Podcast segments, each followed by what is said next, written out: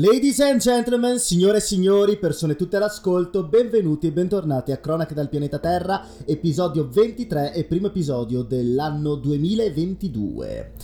Ebbene, rieccoci dopo ben tre settimane. Confido che tutti gli ascoltatori e le ascoltatrici abbiano passato queste tre settimane di vacanze, di festività, di Natale, eh, circondati da cibo, da affetti, d'amore. Ma torniamo a parlare di politica italiana. Ehm, grande è la confusione sopra e sotto il cielo, come direbbe il buon Mao Zedong. Però ehm, non è successo moltissimo in realtà, c'è grande confusione ma non è successo moltissimo, parleremo essenzialmente di tre cose all'interno di questa puntata numero 23. Parleremo di um, beh, elezioni quirinalesche, eh, parleremo di elezioni per l'appunto del capo dello Stato, del Presidente o della Presidente della Repubblica, che, um, elezioni che inizieranno, diciamo le votazioni inizieranno il 24 gennaio prossimo 21, eh, insomma parleremo di varie situazioni politiche, delle tensioni fra i partiti, le varie posizioni e così via.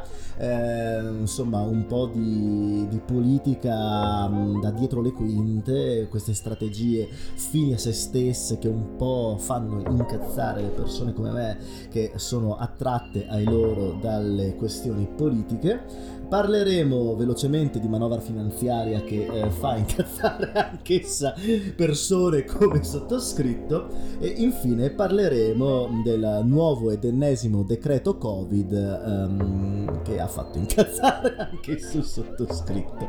Sono molto molto nervoso per quel che riguarda la politica italiana, diciamo che fortunatamente queste tre settimane hanno um, di distacco rispetto a una continua analisi, uh, mi sono servite per ricaricare le pile e um, per diciamo um, placare i bollenti spiriti riottosi che mi perseguitano da anni dentro nelle viscere. Ecco. Comunque parliamo per l'appunto di um, Quirinale, eh, il presidente della, ca- della Camera Roberto Fico ha convocato per le ore 15 il Parlamento in, uh, in una unica seduta, ore 15 del 24 gennaio, mancano due settimane eh, signore e signori, quindi manca pochissimo e lancerò al più presto, tra pochissimi giorni, il Toto Presidente di cui parlo oramai da mesi. Ehm, come ricordano infatti gli aficionados delle cronache dal pianeta Terra, ehm, è mia volontà, è mia volontà offrire una cena a coloro i quali beccheranno il nome del Presidente o della Presidente della Repubblica. I nomi verranno raccolti mh, attraverso il canale Instagram delle cronache dal pianeta Terra e la cena più menzione, chiaramente, più menzione all'interno di una puntata delle cronache, ehm, varrà per l'intero settennato del prossimo o della prossima Presidente della Repubblica. Quindi, quindi fatevi i vostri calcoli, io sinceramente non indovinerò mai, però sti grandissimi cazzi, fatevi i vostri calcoli, eh, io nei prossimi giorni all'interno della pagina Instagram delle cronache eh, terrò attiva una, un, una storia eh, per ogni giorno per far sì che voi possiate indicare per l'appunto il vostro nome. Eh, valgono, dai, concediamo sta cosa, vale anche il cambiare nominativo prima del 24 gennaio, eh, però sappiate che il 23 gennaio 23.59 non si può più votare. E, ehm, mh, coloro i quali per l'appunto indovineranno questa cosa, questo nome, eh, avranno per l'appunto una cena offerta dal sottoscritto eh, durata 7 anni. Insomma, potete scegliere nel futuro di eh, ottenere questa cena da parte mia. Eh, non penso che radiate passare una cena con me, però sti cazzi, altro non ho da porvi.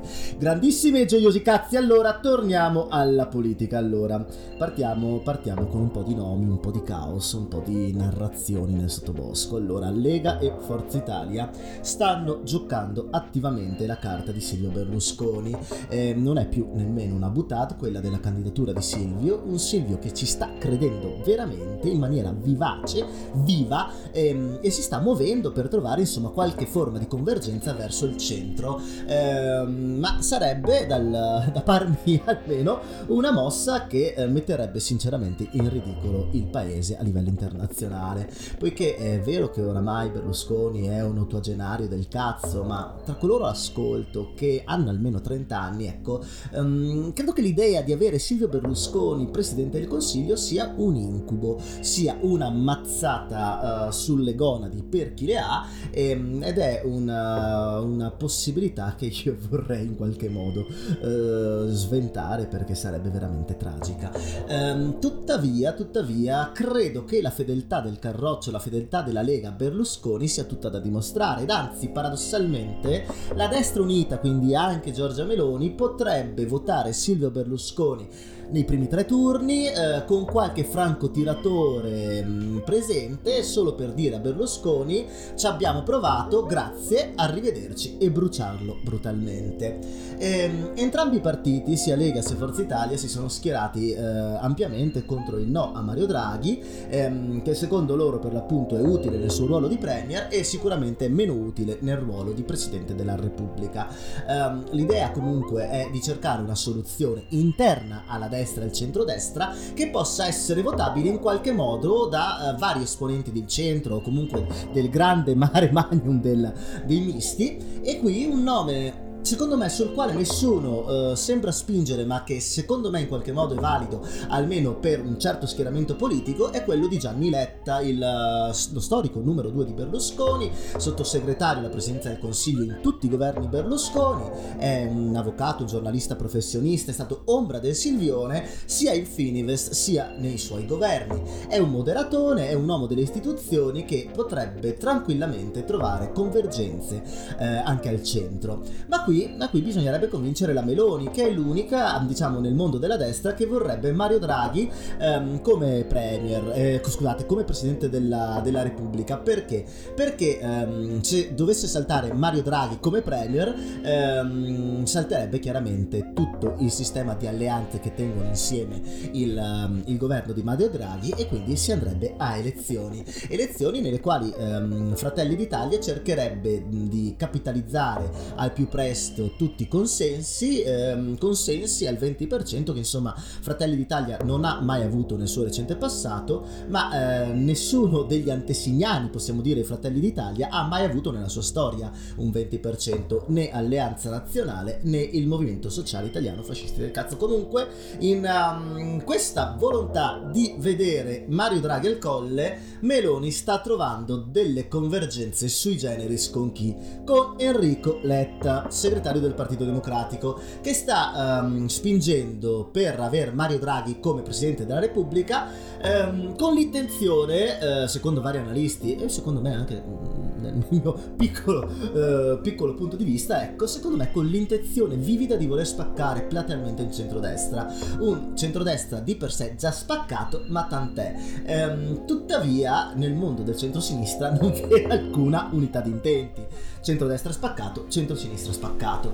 L'EU, o quel che rimane insomma di l'EU, il mondo un attimo a sinistra del Partito Democratico, opterebbe per eh, l'opzione Giuliano Amato. Eh, Amato è un dinosauro, è un giurista, un accademico di fama internazionale, è stato due volte premier, è stato giudico, giudice costituzionale, è un, uh, un socialista di scuola socialista, è stato più volte ministro ed è forse, forse l'unica figura um, assieme a Romano Prodi che il centro-sinistra potrebbe esprimere senza paure. Sì, va il rischio di bruciarlo, c'è, ovviamente c'è il rischio di bruciarlo, ma uh, qualche nome dovrà pure essere fatto e quello di Amato è un nome che in qualche modo um, deve essere preso in considerazione. Ovviamente nei, nei sogni reconditi e bagnati vedere come uh, Presidente della Repubblica il leader massimo, quel tipo con i baffi, che è il simbolo diciamo incastonato delle nostre cronache, ecco, sarebbe ehm, dadaismo allo stato brado, eh, ma purtroppo questa opzione non accadrà mai.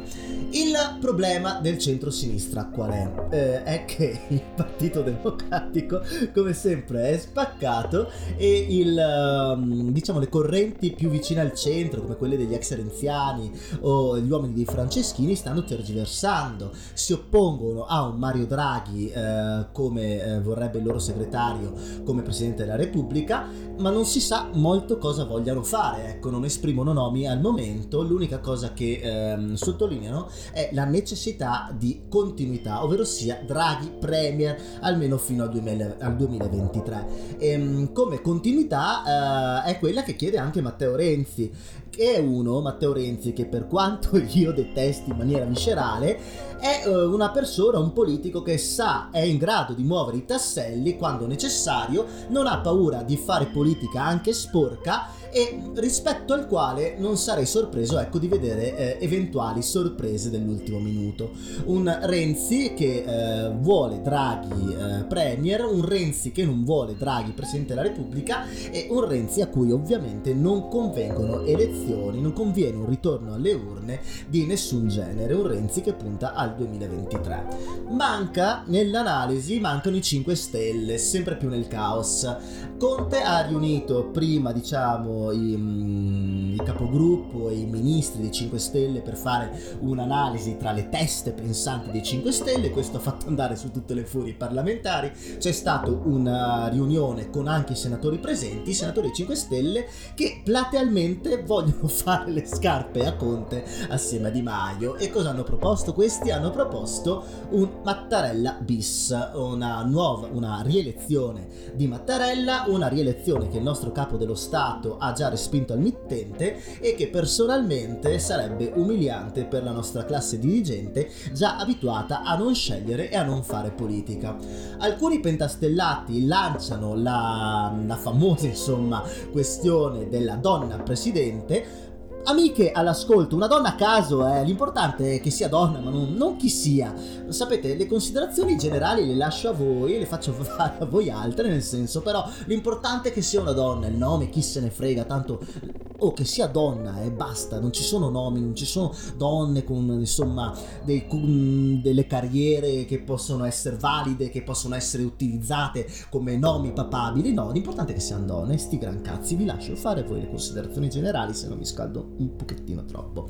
E, um, altri 5 stars invece appoggerebbero l'opzione Draghi, avvicinandosi insomma al, all'idea di Letta, eh, però, però, però con la promessa di una fine legislatura naturale al 2023 e niente elezioni anticipate. Ora um, parliamoci un attimo chiaro e ragioniamo su cosa è utile alle varie uh, singolarità um, di cui abbiamo parlato e uh, partirei ovviamente da, dal centro-sinistra. Ah, uh, un appuntino, un piccolo appunto. Nei giorni scorsi um, Massimo D'Alema è intervenuto a una trasmissione web di Articolo 1, uno insomma dei piccoli partiti interni a Leu, e insomma il leader Massimo per fare gli auguri di Natale ha essenzialmente affermato la necessità degli esuli di sinistra di tornare all'interno del Partito Democratico, scelta già compiuta da alcuni in realtà, alcuni come l'ex governatore toscano eh, Enrico Rossi, eh, necessità secondo D'Alema dovuta al fatto che il Partito Democratico eh, sia oramai guarito dalla malattia da cui era stato colpito nel recente passato, ovvero sia il renzismo. Questa affermazione ha mandato su tutte le furie il partito stesso, che è stato definito da Enrico Letta eh, come segretario insomma, del Partito Democratico come l'unica e vera casa dei democratici e dei progressisti in Italia. Allora, e dopo mi incazzo. Allora, il razzismo eh, da par mia ovviamente è stata una malattia e... E fu apprezzabile da un lato al tempo vedere quei pochi che non salirono sul carro del vincitore, penso a Gianni Cooperlo e pochi altri, in realtà ehm, è stato apprezzabile vedere queste persone insomma continuare a militare all'interno delle file del PD ponendosi in direzione ostinata e contraria rispetto a quel sentimento che vedeva Renzi come il messia, il leader incontrastato, colui che poteva insomma trasformare, portare il partito finalmente a quella forma di partito a vocazione maggioritaria autoritaria voluto dai padri fondatori, voluto da Walter Veltroni a metà degli anni 2000, insomma un partito um, che tuttavia è nato uh, per fusione a freddo da due comunità politiche che potevano benissimo lavorare assieme, eh, che però rappresentavano insomma due identità, due sentimenti distinti. Quindi um, al tempo ricordo che nelle mie idee un po' farlocche dicevo cazzo che senso ha uscire da un partito, cazzo stai dentro e fagli il culo a quella merda. E, e, non apprezzai molto l'uscita anzi ehm, rimasi molto contento di vedere insomma un Gianni Cooperlo lottare da solo contro questo eh, nuovo messia rottamatore. E, ehm, però il problema non è tanto la malattia del razzismo il problema è proprio il Partito Democratico che è malato sin dalla nascita nel senso. Eh, un partito che insomma per l'appunto nato fusione fredda tra uh, un, cristianesimo sociale, un cristianesimo di sinistra, gli eredi della DC spostati a sinistra, i figli di Moro eh, e di Demita, dall'altro lato il uh, IDS, dall'altro lato gli eredi della tradizione comunista del nostro paese, eh, con pizzichi di, di, socialisti, quei socialisti che comunque rimasero di sinistra anche dopo l'avvento di Berlusconi, ecco, un partito fuso un po' a caso che aveva la grande intenzione di diventare essenzialmente il Partito Democratico statunitense. In quegli anni là, tra gli anni 90 e i 2000, insomma, c'era il sogno che l'Italia potesse diventare una sorta di Stati Uniti d'Europa a livello politico almeno, quindi due forze, um, un forte bipolarismo di due forze, una di centrodestra e una di centrosinistra, entrambe eh, tendenti al maggioritario, che potessero raccogliere i più ampi consensi possibili. È un controsenso anche per la storia del nostro paese, pensare che ehm, due realtà di questo genere potessero ehm, resistere e basti vedere quel che è successo. Insomma eh, il centrodestra si è spaccato e si è spostato a destra in maniera totalmente folle. Il centrosinistra si è spaccato e ha vissuto stagioni orribili. Ehm, anzi non ha mai vissuto in realtà una stagione positiva dal 2008 ad oggi. E poi c'è stato per l'appunto il sintomo di 5 Stelle un sintomo che pian piano sta rientrando che ehm, però insomma ha cercato cercato di dare risposte a coloro che soprattutto non uh, si vedevano più rappresentati da una certa sinistra. E, um, è un partito che ha smesso per l'appunto fin da subito di identificarsi con gli ultimi, che ha spaccato i suoi legami storici con il sindacato, parlo del sindacato con la S maiuscola, un sindacato che eh, è anch'esso pieno di colpe in realtà perché è andato a difendere spesso chi è già ampiamente difeso, ovvero sia, scusatemi, eh, i pensionati, ha spaccato i legami storici con gli ultimi, i penultimi, anche con la classe media in realtà. Ehm, di giovani e di precari non si parla mai, questo partito sembra totalmente disinteressato al mondo giovanile, al precariato, eccetto qualche butad come eh, Saltuaria, penso alla dote per i diciottenni pensata da Letta.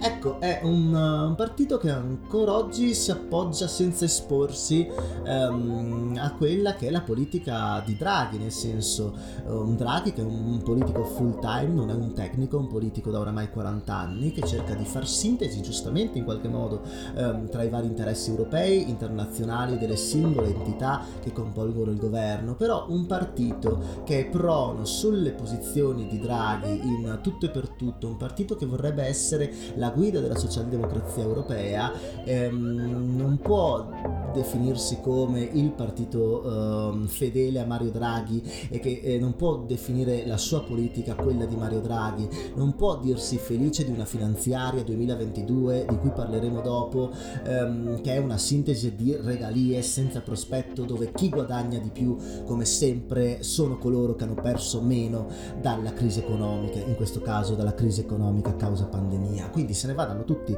ehm, insomma a fare il culo. Ehm, comunque sta di fatto che al Partito Democratico questa legge elettorale non conviene e un ritorno alle urne, diciamo, eh, prossimo confermerebbe la vittoria della destra e l'opposizione del centro-sinistra, un'opposizione che forse talvolta eh, potrebbe in qualche modo servire. Però, ehm, però, a destra non è che a tutta la destra convenga il voto, um, insomma in primis non conviene a Matteo Salvini che vivrebbe quasi sicuramente una stagione di subordine nei confronti di Giorgia Melo- Meloni, scusate, e non converrebbe a Forza Italia che oramai è un organismo politico destinato alla totale irrilevanza.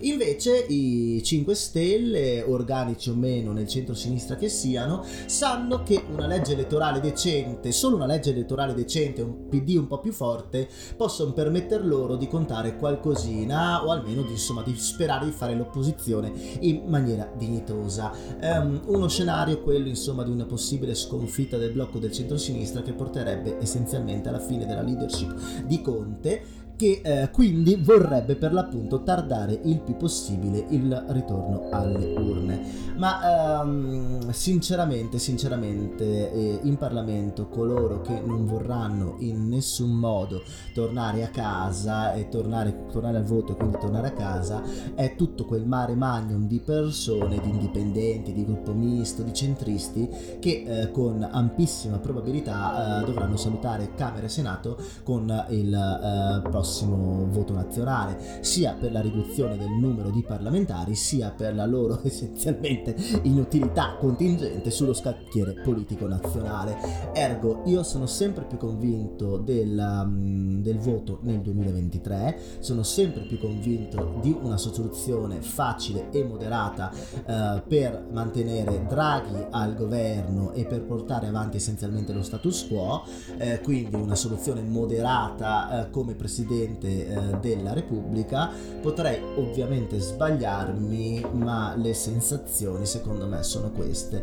Draghi presidente del Consiglio fino al 2023, eh, persona X, passatemi in questo caso il persona X, presidente eh, per i prossimi sette anni, Mario Draghi incontrastato fino al 2023 e poi elezioni e lì insomma il, um, siamo troppo distanti per poter azzardare diciamo delle prospettive o comunque delle analisi, un anno in politica è sinceramente troppo, però staremo a vedere. Intanto dall'esterno all'interno c'è un pressing abbastanza evidente per la cosiddetta opzione donna. Ehm, si parte innanzitutto dall'AIDA, che è l'associazione donne imprenditrici italiane, che hanno raccolto 2000 voti, 2000 firme e chiedono a tutte le donne di questo paese per spingere la politica verso una direzione al femminile. E questa, diciamo, questa, questo pressing è stato seguito anche da un appello di varie personalità femminili della cultura e dello spettacolo, come Serena Dandini, Fiorella Mannoia, Dacia Marraini, dopo chi è? C'è la, la Murgia, Michela Murgia, Luciana Letizzetto, Sabina Guzzanti, insomma persone abbastanza note che hanno chiesto a gran voce che lo scranno insomma del Quirinale sia dato a una donna.